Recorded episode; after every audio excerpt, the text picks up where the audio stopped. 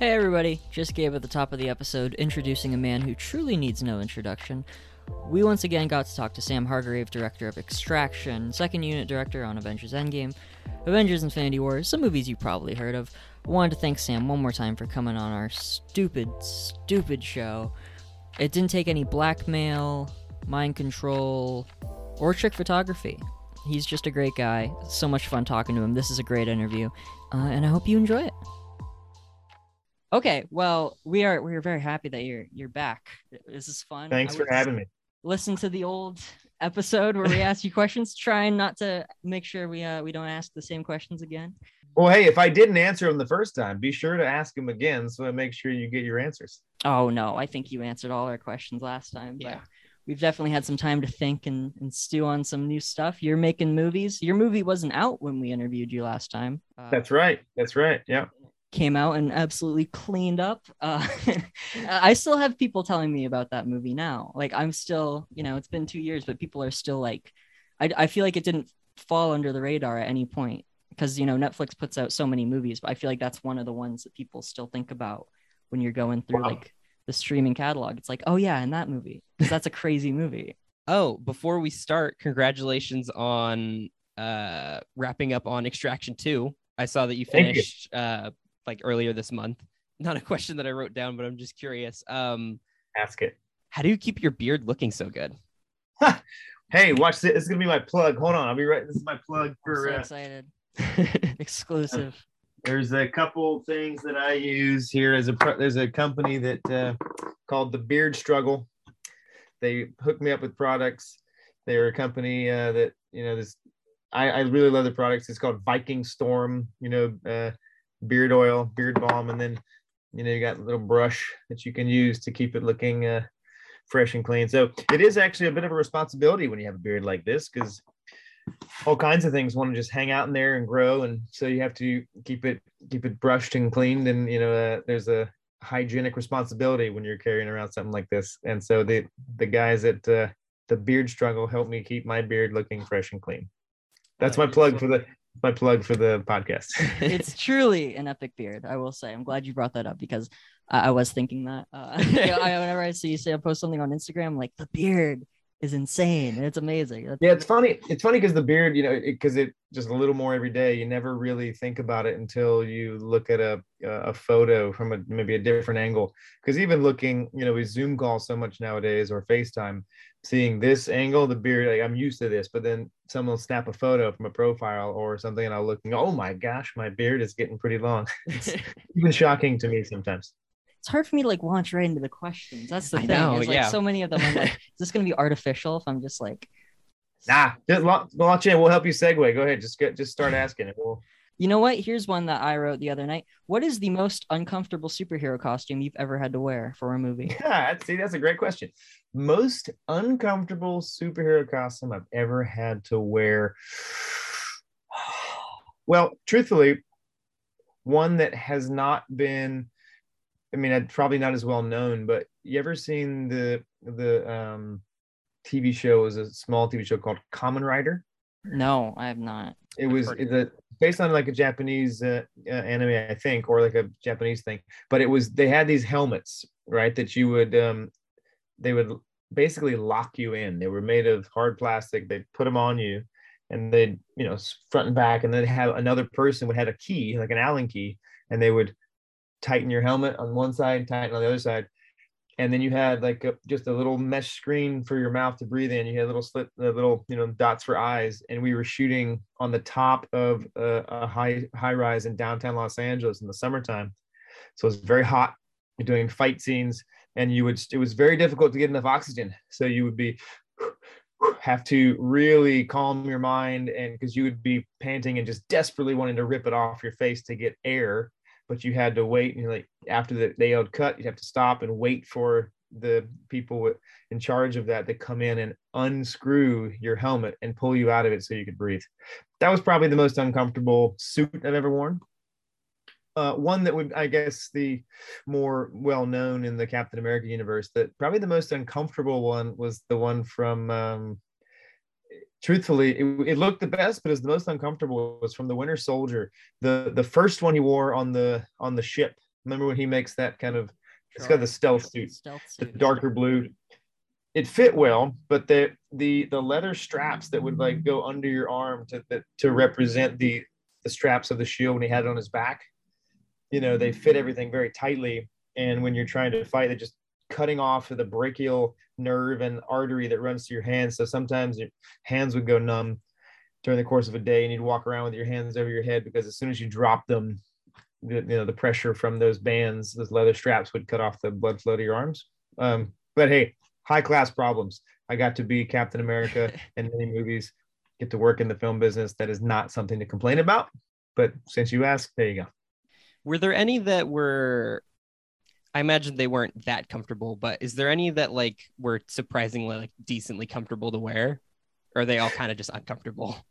No, truthfully, the I was surprised, and I think you'd be surprised by the the first Avengers uh, Captain America costume, which isn't the best looking in my opinion. The the very tight one and the you know, light blue, very Puffy, yeah. flag like, was surprisingly comfortable. Actually, it was because it was very it was all stretchy. It was all lycra, you know, flexible material. It it kind of fit like a glove, so to speak, and it was it was very comfortable. It got uncomfortable when you had to put on extra padding for your elbows or a, a harness for your torso that's when because it was you know skin tight and fitted to, to your body when you put other things on you had to you know suck it in to to make it fit and had to walk around with you know holding your breath but as a costume it was surprisingly comfortable That's really interesting because that suit I feel like does stand out for me in terms of MCU costumes. That one because it's so technicolor and like yeah it's not as form fitting as a lot of the other ones. Okay, well, getting away from superhero stuff real quick.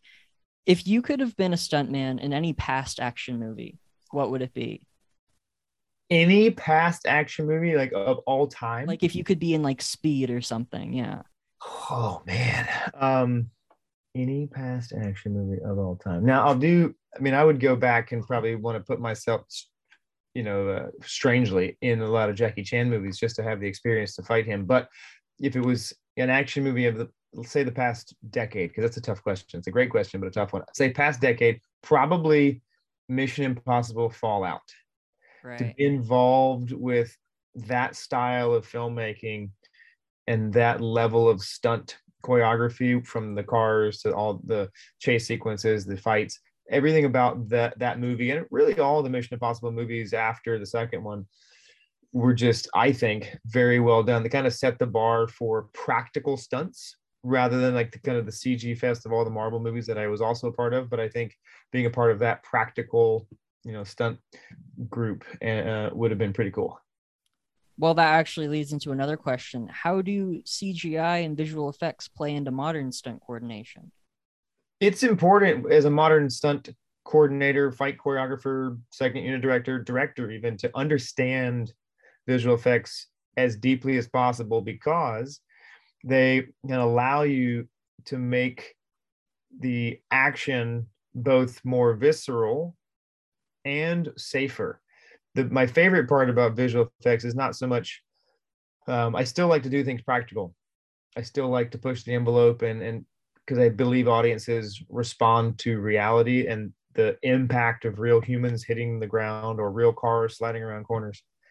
But with the advance of cgi techniques you can paint out paths or wires or different things that make the stunt performer's job i won't say easier but a little less painful and adds to the longevity of the career for example when i first started it was you know when you were falling to the concrete that was it you were hitting the concrete and hopefully it didn't smack your head up. open but now you can lay down this high dense foam and you, you know you see it in the dailies but when you get into the editing process and you can paint out the the rough edges or you lay down the you know a, a plate and you exchange that for a, another clean plate you had of the street and it looks looks like the street. No the audience doesn't know any different but the stunt performer can do that multiple times more safely. I think that's a huge advantage uh, and i try to utilize that as much as possible to to elevate the action and make it more hard hitting but safer at the same time now that you're kind of getting more into film direction, um, have you noticed that there's anything that's especially either similar or different when it comes to direction in comparison to being like a stunt coordinator? The similarities of directing and stunt coordinating is the working with actors and stunt performers because as the director you're, you're telling the actors what, what to do how to go through the dialogue as a stunt coordinator you're telling the stunt performers here here's the action sequence that you're going through. And i got to work with a lot of actors a lot of great actors working my way through the stunt world as a stunt coordinator fight coordinator stunt double. So the similarities are you're working closely with actors you have to be very organized and to kind of know what you want be flexible. Uh, the difference is being a stunt coordinator is you're the head of one department out of dozens. As the director, you're leading the entire company and you get hundreds, if not thousands, of questions a day from every department wondering what's going on how do i do this? What do you want? Do you want these you know costume to be green? Do you want these shoes to be this? Do you want the hair this length? How many bullet holes do you want in the car? How high you know there's so many questions that come through. And that so you're, you're fielding questions from every department. As a stunt coordinator you're really just focused on one department and you work closely with a few others like costume and special effects and vfx but as the director you work with everybody uh, well, I know you're a big fan of Jackie Chan and his movies and their practicality, but are there any other people who had major impacts in your career, either in your personal life or just other actors and performers that really inspired you? Oh, that that list is probably too long for this. But I would just, if I just started naming people, it would be the link to this podcast. But I'll pick a few because they popped up recently. Is Robert Rodriguez was a huge inspiration of mine growing up because he made, you know, El Mariachi for a shoestring budget and used creative filmmaking techniques to make it look like a million bucks. And then he kind of remade that movie with Desperado and then kind of showed the Hollywood world what was possible. And then but went on to what i admire so much about is his ownership of the properties. Like he creates these franchises like the you know desperado franchise or the spy kids. Um and he he has his ownership and he created his own studio troublemaker studio like down in austin texas. He's got his own backlot his own studio all of it's in-house. Like he he he and his family, like different family members, that write the scripts, they shoot it, like actually film it with the cameras. They do the visual effects, they do the musical composing, they edit. Like it's a in-house studio, which I admire so much because it it's just you know filmmaking's like a way of life for them and him. And I find I don't know I find that level of involvement and control very inspiring. So I think he, he'd be at the top of the list. Uh, and then some people that I've actually gotten to work with and, and inspired me would be Chad Stahelski and David Leitch. Because when I was coming up, when I first got to LA, they were kind of they were always a couple steps ahead of me, and so I was always chasing them. That you know, when I was first starting out in stunts, they were fight coordinating and stunt coordinating. When I got into fight coordinating, they were second unit directing, and then when I was starting to get the second unit directing, they were directing. You know, John Wick and Atomic Blonde, and you know, and then same here now when I'm directing Extraction, they've they've each started their own kind of studio, like 8711 Productions and then 87 North. Like they've they're kind of doing all the things that I want to do, just like a step ahead of me. So it's really inspiring to have them, you know, leading the way, but also fueling the fire that I'm trying to catch up to them. And I, I don't know if I ever will, because they're, in my opinion, they're the masters of their craft. But I'm I'm trying. Are there any people that you especially want to work with again, or anybody that you haven't worked with before that really want to? I would work with Chris Hemsworth again any day of the week and twice on Sundays. He's a great human being, super talented actor, great collaborator. Love the guy. There's, uh, I would say, I mention him a lot, but Jackie Chan. If I get a chance to work with Jackie Chan at some point in my career, I would be a very, very happy uh, man. Uh, and I would I don't know how I would do it, just um, maybe as a producer or something. But I would love to work with with Spielberg to see how he works, how his mind works, and how he gets to the you know the level of stuff he, he gets to. Um, you know, I'm sure a lot of people would like to work with him, but those those are kind of my my top three.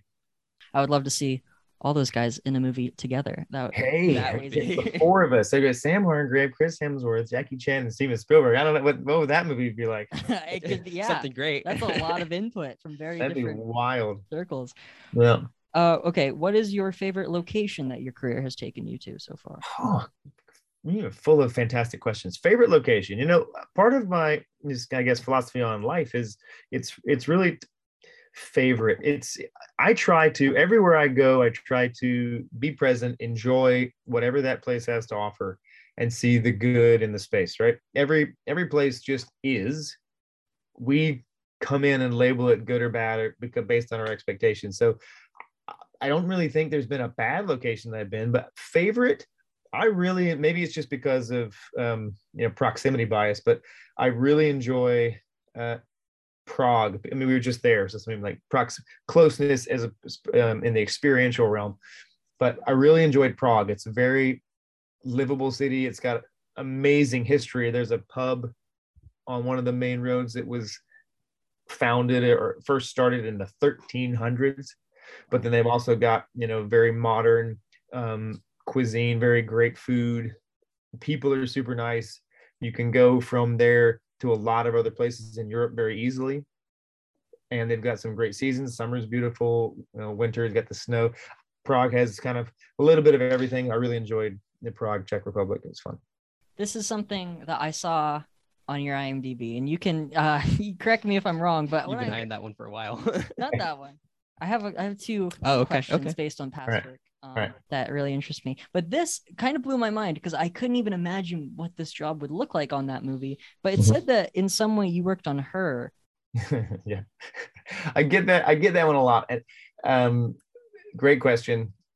I myself was curious why that was on my IMDb for the longest time, Oh my god! but I figured it out. And this is a tech, some technicalities that, hey, maybe it's you know oversharing or people don't care or maybe somebody gets mad, but whatever. This is the truth.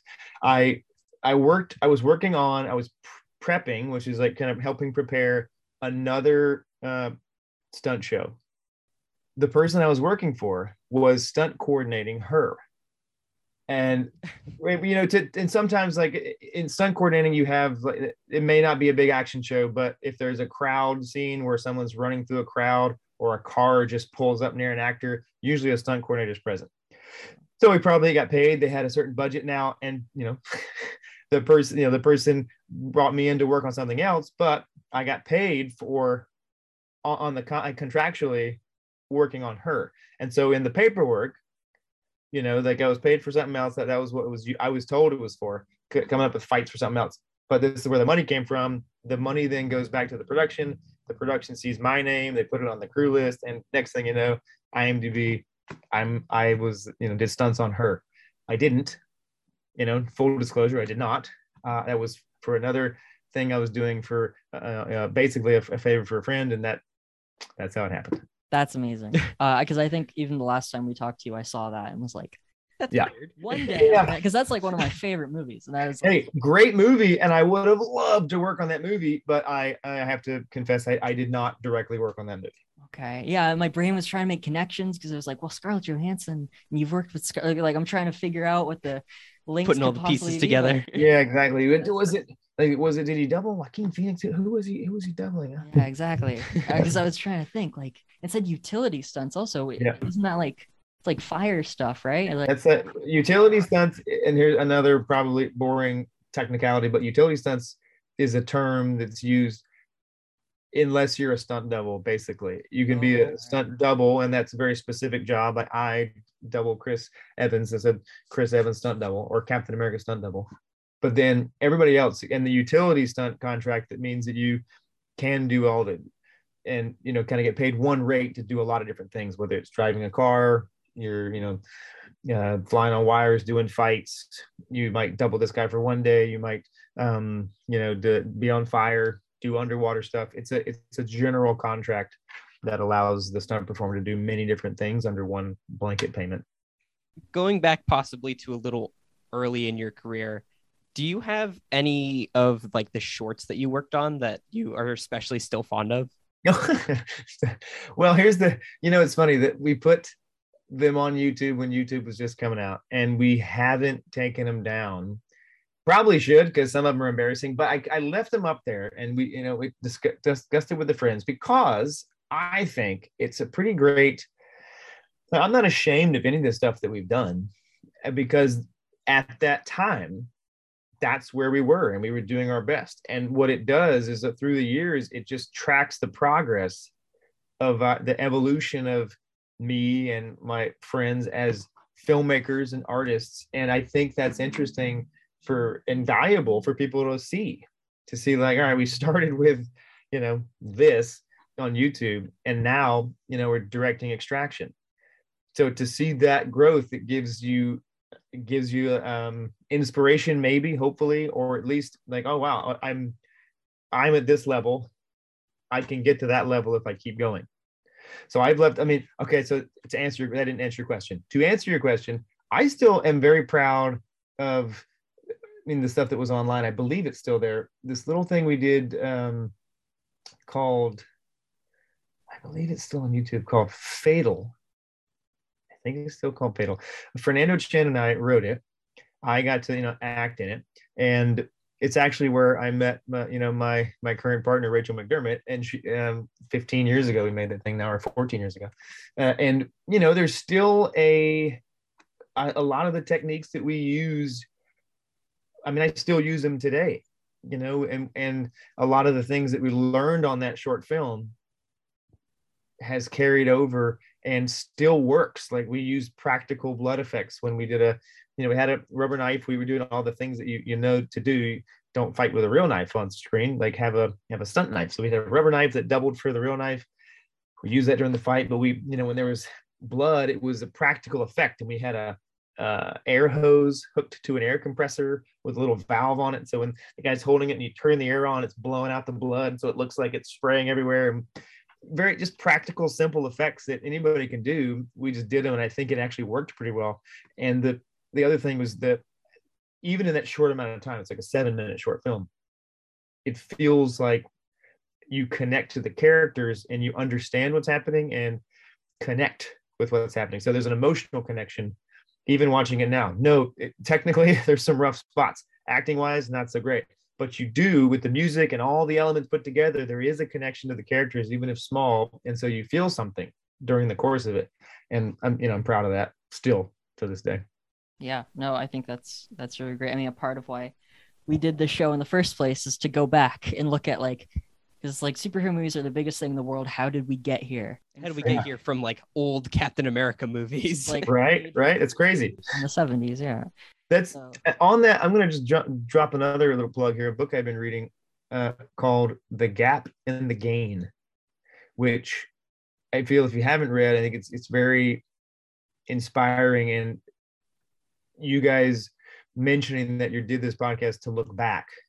Part of what that book is about is we're, we're kind of always looking back, but it's how we look back. Do we look at it as being there's a gap, like things that we've missed, things that we're like, oh, I wish I had done this, or is it in gain? Like, look how far we've come. Look what we've accomplished. Like, if you guys, if you look back, you know, at the start of high school, you look back four years, where were you then compared to where you are now? Think of all the things you've accomplished. Think of all the th- how far you've come. If I go back five years, you know, I, five years ago, I hadn't directed a movie, and now I just finished directing my second movie. So if you if you look at life retrospectively, if you always measure backwards, you look back and you say, "Wow, I've really come a long way," and give yourself a little, you know, not too much, but a little pat on the back and say, "Good job." You know, that gives you the confidence to keep going, knowing that you've done this before. You can build on that and keep building and building, and next thing you know, your staircase goes to the stars. So, you were talking about in the shorts that you've done a little acting in them. Um, yeah and you've had some cameos in some movies. Would you ever consider like joining in acting, taking like hundred percent? Hundred percent. I would. I would. You know, it's it's funny. Ever since 2007, Scott Adkins and I have been trying desperately to come up with a movie project that we could do together, where you know we act across from each other you know do big fight scene we have to decide who plays the bad guy. Probably me because he's more famous he's more of a hero. But we, you know some somebody's good guy somebody's bad guy or maybe you're working together but you do a big action scene and act in the movie.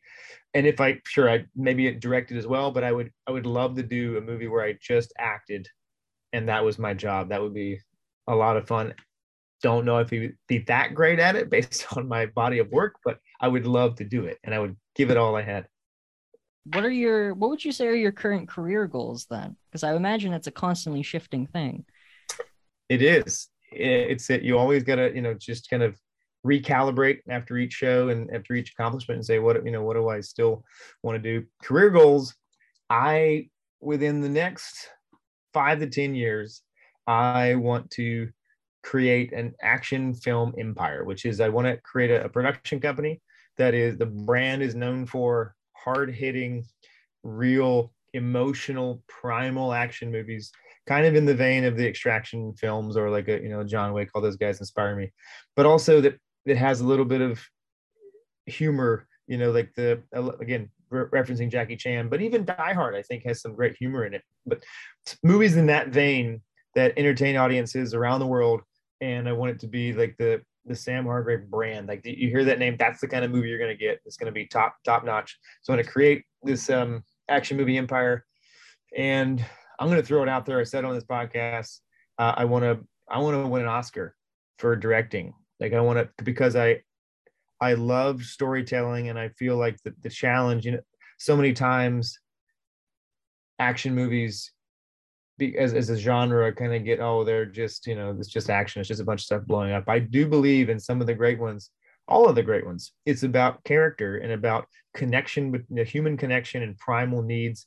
And love stories can be in there and i think mixing again doesn't have to be an action movie that might necessarily win the oscar but uh, telling stories at that level is something i aspire to. Will i ever? I don't know. But that's a goal is someday to be up there and say thank you academy for this because to me that would be kind of the um whether i do or not it's not that's not going to determine my, my, feeling of success but it would be like a benchmark to say hey this achieved a certain level in the industry and that's a pretty high bar and that's that would be that's what i see for myself.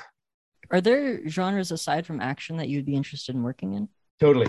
I, there's really there aren't a whole lot of genres that i'm not interested in. Well that's not true. I don't horror is one that I, I never growing up I never spent a lot of time watching never really um I would say enjoy. There's some great ones out there and I appreciate the genre but I don't have a whole lot of desire to do that one. Um comedies I, I enjoy a comedy drama. It's a very it's a very wide ranging uh, genre but I would do a drama for sure. There's sci-fi that again the the only stipulation for me really is the story and the characters. If there's a great story, it doesn't matter if it takes place in space or in the future or in the past.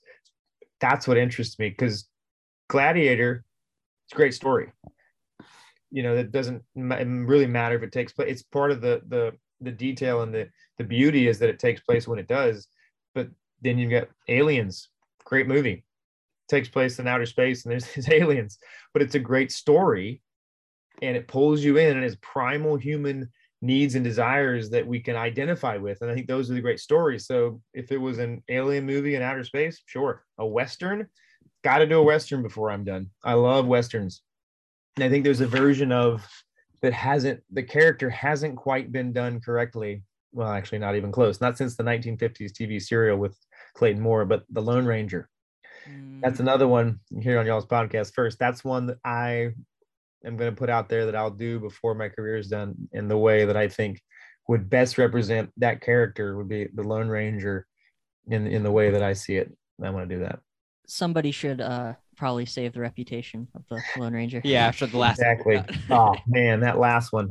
Oh boy, that was a kick in the pants for all fans of of the Lone of that character. Yeah, I don't want uh, Disney to come after you, but that that's a that's a movie. Hey, that's see that's the beauty beauty of where we at least at up until this moment. I'm not putting it on Twitter. Who knows? We privatize all these uh, outlets, but at this moment, freedom of speech. My opinion is that that was not the best movie. That's part of what makes filmmaking and art so interesting. Right? Is some people may have loved that movie. Disney may be proud of it. I don't think so, like because they're kind of squashing. I've been actually going after the rights, and they're kind of keeping it. They're like, nah, we, what Lone Ranger? I don't even know what you're talking about. They kind of keep it buried away. But in my opinion, not a great movie. That doesn't mean that the movie's not great. That means that's my opinion. I think you know, same with like, you know, you you all might love Extraction, or you somebody might hate Extraction. Those people that absolutely despise the movie. That's their opinion. That's totally valid. It's the it's the fun and yet challenging thing about art is it's completely subjective. You know, something somebody like Oscar winning movies that the these people that love movies and say, "Oh, this is a great movie." Some people they're like, oh, "I fell asleep. It was boring. Hated it." You know that. So, how, do you set? How do you measure uh, success for the movie? Because you're never going to make everybody happy, right? That that's gonna. This one goes, but forget movies. In life, you're never going to make everyone happy. So stop trying to make everyone happy. Do do you be truthful to who you are and what you want in life be kind to people, but you're never going to make everyone happy. So stop trying. Okay, look, I don't have this question written down. Okay, go in, in off, off heart, your head. In my heart, I've wanted to ask this for a long time. Whose idea, and this is not negative, this is amazing. Yeah. Whose idea was it for a man named Tyler Rake to kill a man with a rake? it wasn't mine. I'll give you that. I and I don't know who exactly had the idea, but it came from there was an online uh, either a blog or article, but I, and I don't know exactly. I forget at this moment which publication it was. I could find it with a little bit of research, but they they heard about the movie coming out. There was a teaser that Netflix was releasing a movie with Chris Hemsworth, and the character's name was Tyler Rake. And the the writer said, "I I would be so happy if this character killed someone with a rake." He was, I think, he was joking I read the article and I was like, hmm, that's actually a pretty great idea that I haven't really seen before. And the irony doesn't escape me, obviously didn't escape this person. So you know what? Let's put it in the movie. And so I we were we were trying to find where is the best place and how do we do it. And and truthfully, we had to even go back and reshoot that part of that fight because the first version of the rake you know, killing the guy wasn't as cool. We're like, how do we make it better? And we landed on what made the movie. And but I have to so that that honor or that I guess idea goes to uh, um, anonymous at this moment, anonymous blogger or, or, article writer out there who who suggested it. I took the suggestion, and now you're asking me the question.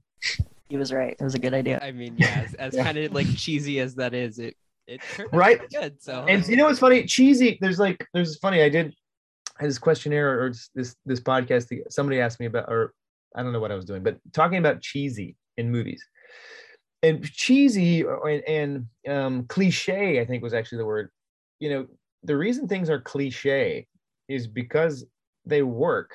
Like those beats work, and so, but then they get overused and repeated in the same way, and they don't put a lot of creative thinking into that.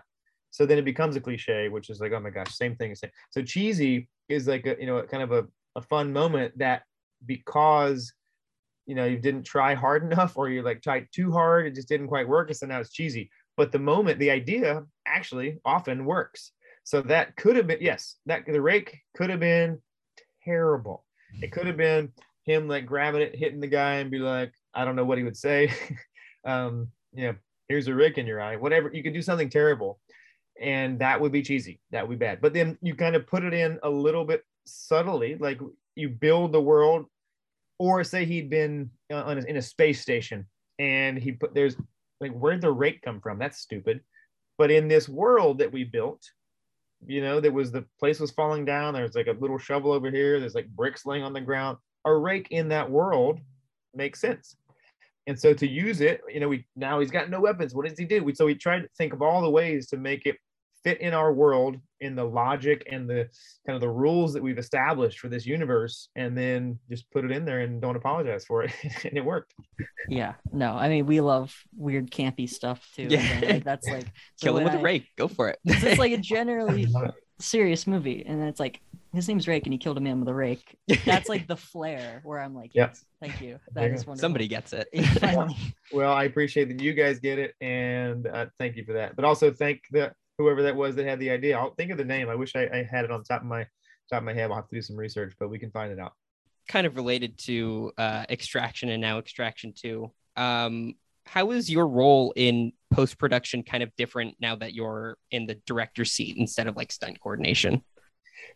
As a stunt coordinator, you really have zero involvement in the post production process, which leads to a lot of frustration. And truthfully, is why Chad and Dave and myself kind of got into directing. Not solely, but a large part because we would put a lot of time and energy into designing these action sequences.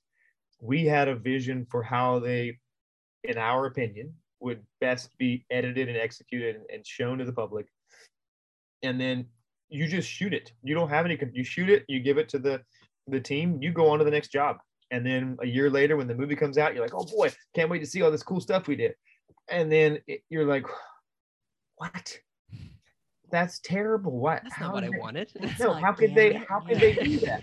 So, so it would just that like, oh, it was so frustrating because you, you know, you'd almost be embarrassed. You'd be like, that's not. That is, oof, gosh, I wish you could see how I see it in my head.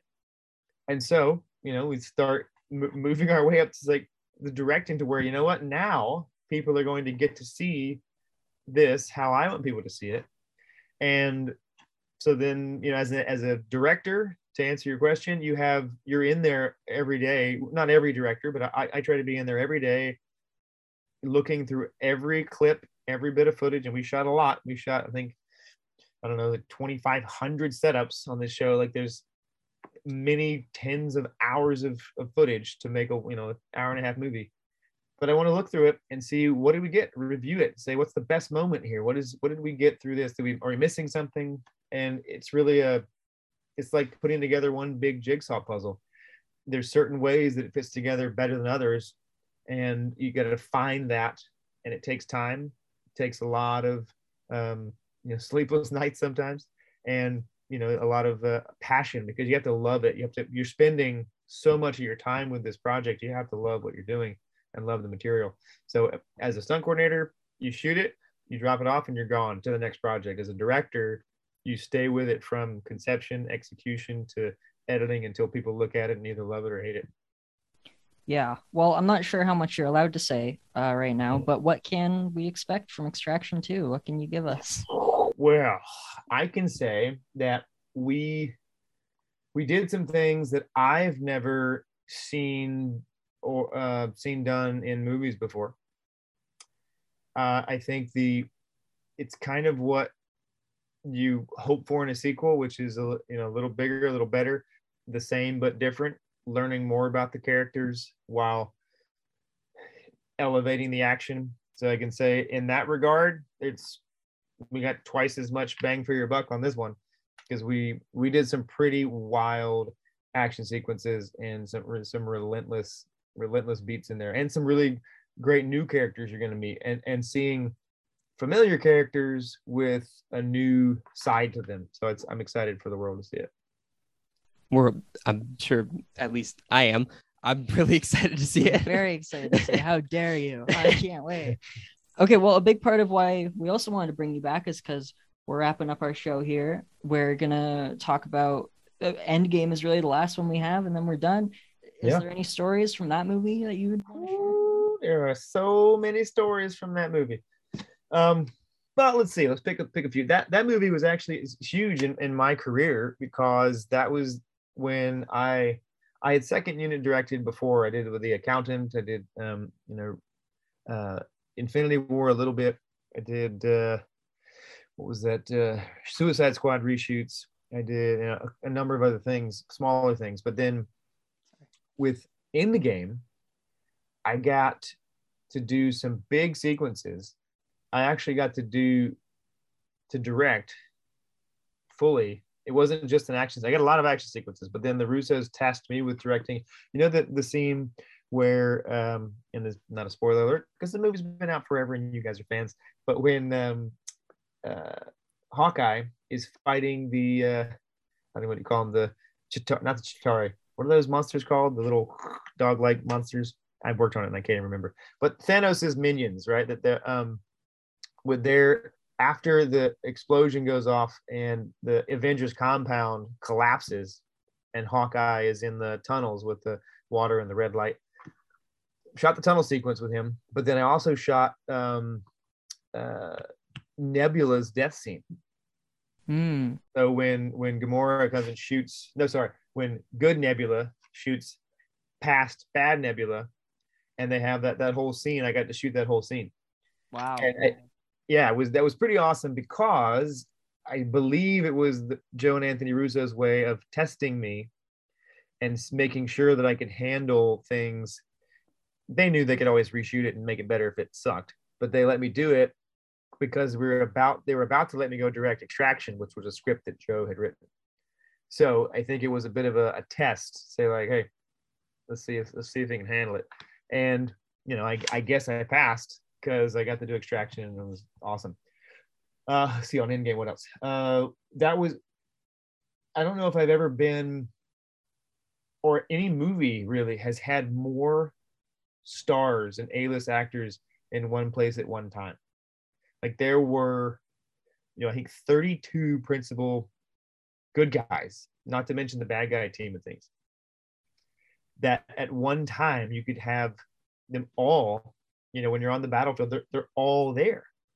And so that like that star power in one place was something I don't know.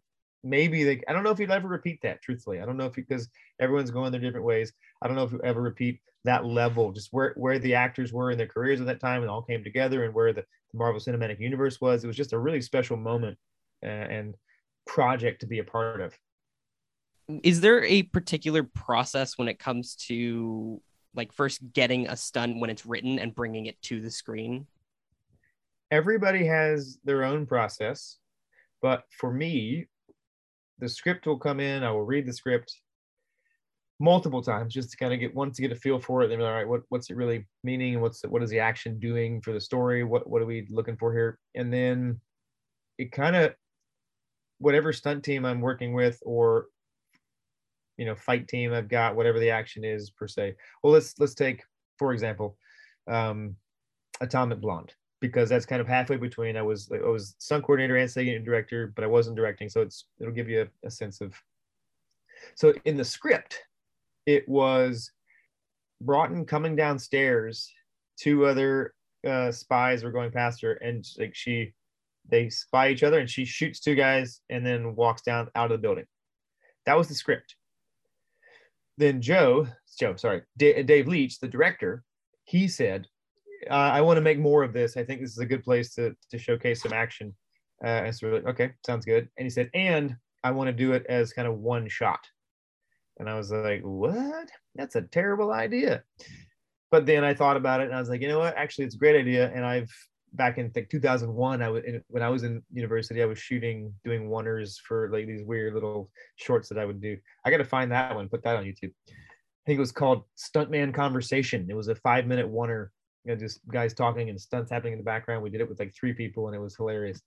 Uh, anyway, so I said, all right, Dave, you come to the right place. We're gonna we'll get it going for you. So we we just kind of start the process of coming up with ideas like what's what's the space we got all right so there's however many floors there's four floors what's in the space all right there's a the stairwell we got an elevator she's got a gun he's you start thinking what are the elements involved what's the space what are the elements who are the characters what kind of skill set do they have what do we want to what do we what story are we trying to tell what how are we revealing more about the character or moving the story forward and then all right what are some cool moves we've always wanted to do that makes sense for these characters.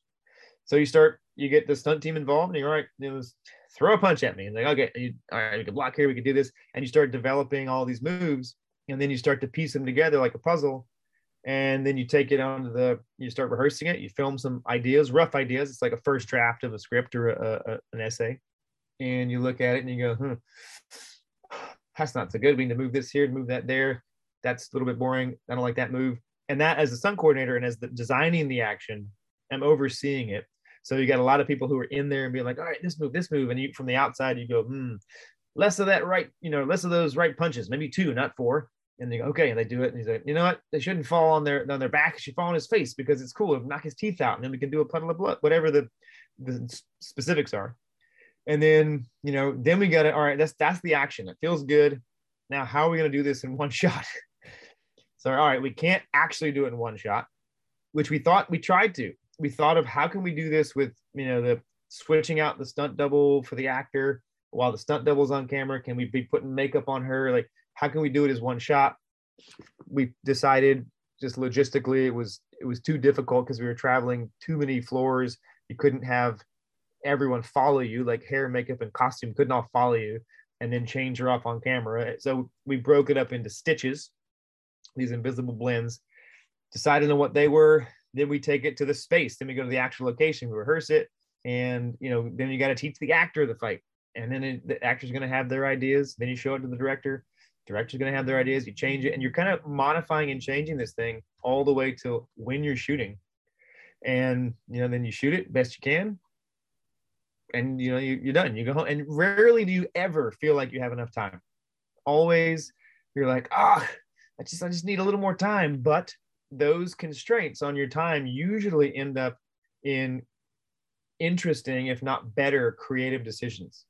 You know, like we had a whole bit uh, planned after, I don't know if you remember Atomic Blonde, but where she uses the corkscrew and stabs the guy in the neck and she says a line to him, and then that's it. We had a whole other two minutes of a fight after that. But we were running out of time and we are like, oh man. And then Dave had a great idea. He's like, well, what if we just what if we just end it with a great line here? She stabs him in the throat. It's a great line, and then he's done. And I'm like, cool, sounds good to me. And it works. And people remember that line. So because if we had had more time, who knows what would have looked like if it was two more minutes long. People might have gotten bored. People, you know, who knows? But creative decisions get made a lot of times within the restrictions of time constraints. So that's a basic walkthrough for at least Atomic Blonde. You get, you know, you what's the script? You embellish it if you need to, uh, based on character or story.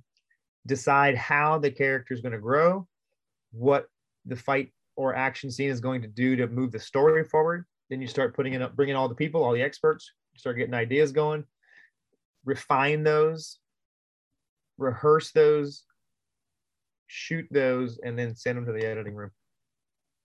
Well, I mean, we should probably start wrapping this thing up sometime soon. I know we'll we'll never be satisfied. I know. Yeah. Hey, um, you know that's one of the we just talked about. There's time constraints, right? Sometimes the you have to make. You know, you got that list of 20 questions. You're like, ah, I can only ask three. You know, two more. Which two? And you pick one, and you know, sometimes it works out well. Well, I think I know what mine is. Okay. Yeah, All right. What yours is gonna be? Okay. Look. Uh. Okay. Last time that we talked to you, we brought up Superman Unplugged. Um, Yeah. because basically just relics from the past of entertainment really fascinate us or me at least. Um, and so I just wanted to know. this was a discovery I think I made like last night. Uh, what was it like working on Roadhouse 2? Roadhouse 2 was a raucous good time in Baton Rouge, Louisiana. It was my first location movie. So I was young, man. I was probably 23, 24 years old. I'd only been in LA for a year, eight months, something like that. And just started. I mean, I've been doing stunts back in North Carolina, but I had just gotten to LA, just starting to get my feet wet, so to speak. And then JJ Perry I auditioned for, I actually think it was Beowulf or uh, something for Garrett Warren. It's like a, I was trying to do something and it didn't work out. I wasn't good enough. And then, but JJ saw my tape or he was there and he was like, huh. It's like, hey kid, you know, can you do the, do this fall? And I would do a fall, do this reaction. I do the reaction, throw this kick. I throw the kick. He's like, huh, might have a job for you. And I was like, okay. And he, you know, didn't hear anything. And he calls me and said, hey, you want to come to Baton, uh, Baton Rouge, Louisiana? I'm doing a movie down there called Roadhouse 2. I said, yeah, I'm in and so I got to I was doubling Jonathan Schaech, who I mean, God bless him. I haven't I haven't heard hide nor hair of him since that movie, truthfully. Uh, but I got to there's so many great I met a lot of great people on that show. Ellen Hollman, who is still a friend. She she did uh, she was most recently in The Matrix. She played the lead female. I forget the name of the character, but she was the lead female, uh, the blonde girl, and but she was most recently in the Matrix playing the kind of the weird, not weird, the alternate version of Trinity in the opening of the new Matrix. Mm-hmm.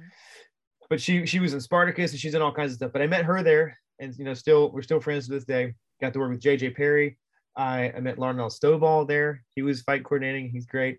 I got to work with um uh oh, hold on his name Richard Norton who I don't know if you, if you don't if you like relics from the past. I mean, I, won't say that he'd, he'd, kill me, and he would choke me out. He's such an amazing martial artist, but he was in some great Hong Kong movies. He had a great fight with Sammo Hung, and I think it was Millionaires Express.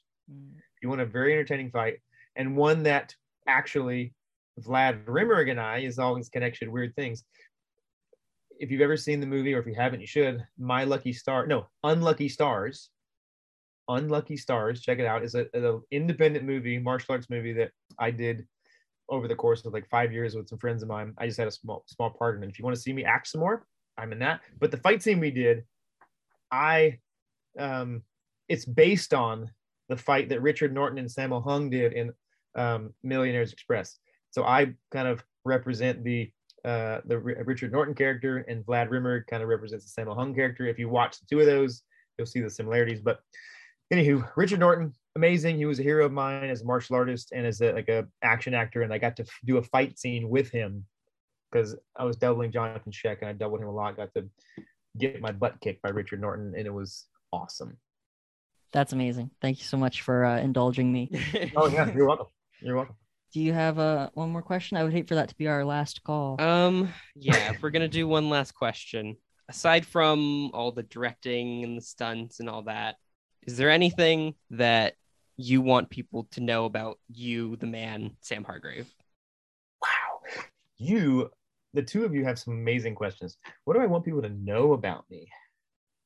Uh, well, I, I, would I would like people to know if they don't already that I, I try to my its philosophy is to, to be present and to to try as much as possible to look at life as just what is not not bringing expectations into situations and i my kind of feeling is that a lot of our suffering comes from expectations and if we can just be present and be positive have a, a positive outlook and then a, a holistic perspective on every situation that we can you know kind of live joyfully.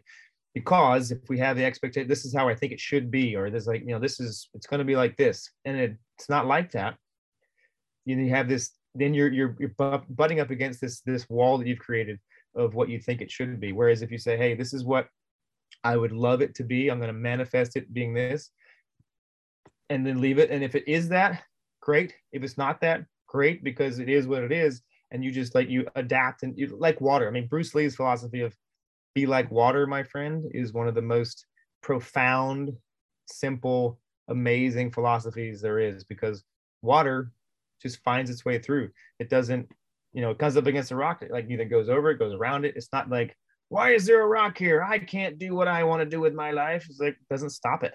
Like, and if it comes up against the wall, it'll just either like keep rising, keep uh, until it goes over the wall and gets where it wants to go. It'll smash it down or go under it. Like it finds a way through. And I guess the long story short, I want people to know that there's a. Um, I try to live a life that is uh, positive, have a perspective on things that it is the way it is. What we bring to it, good or bad, it is what we make it, and we have the power of choice, which is one of the most powerful things in, in the human uh, experience. Well, thank you so much for talking to us again, Sam. This was just so much fun. Uh, really glad that we got the chance to to ask you some more of our dumb questions. Yeah. hey, you, it's always no dumb question. The honor was mine. I really appreciate it. You guys are great. Good luck with the rest of your journey. And hey, you're very close. A, a huge milestone in your lives, graduating high school. Congratulations. Oh, thank you so much. I hope we get the the chance to run into you out there one day. Uh, hey, you you know how to contact me. Look me up. Um, you know, I'm around. It's always right, a pleasure. Well, thank you so much once again. All right. All right. Great talking thank to you. you.